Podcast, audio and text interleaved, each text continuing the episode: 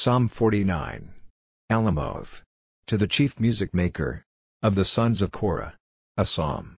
Give attention to this, all you peoples, let your ears be open, all you who are living in the world. High and low together, the poor, and those who have wealth. From my mouth will come words of wisdom, and in the thoughts of my heart will be knowledge. I will put my teaching into a story, I will make my dark sayings clear with music. What cause have I for fear in the days of evil? When the evil doing of those who are working for my downfall is round about me. Even of those whose faith is in their wealth, and whose hearts are lifted up because of their stores.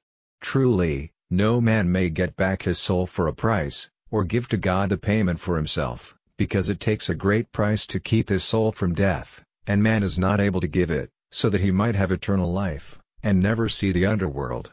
For he sees that wise men come to their end, and foolish persons of low behavior come to destruction together, letting their wealth go to others. The place of the dead is their house forever, and their resting place through all generations, those who come after them give their names to their lands. But man, like the animals, does not go on forever, he comes to an end like the beasts. This is the way of the foolish, their silver is for those who come after them, and their children get the pleasure of their gold.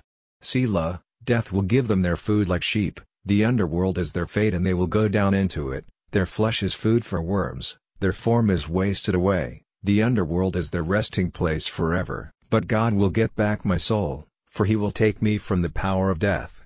Selah, have no fear when wealth comes to a man, and the glory of his house is increased, for at his death, he will take nothing away, his glory will not go down after him. Though he might have pride in his soul in his lifetime, and man will give you praise if you do well for yourself, he will go to the generation of his fathers, he will not see the light again. Man, like the animals, does not go on forever, he comes to an end like the beasts.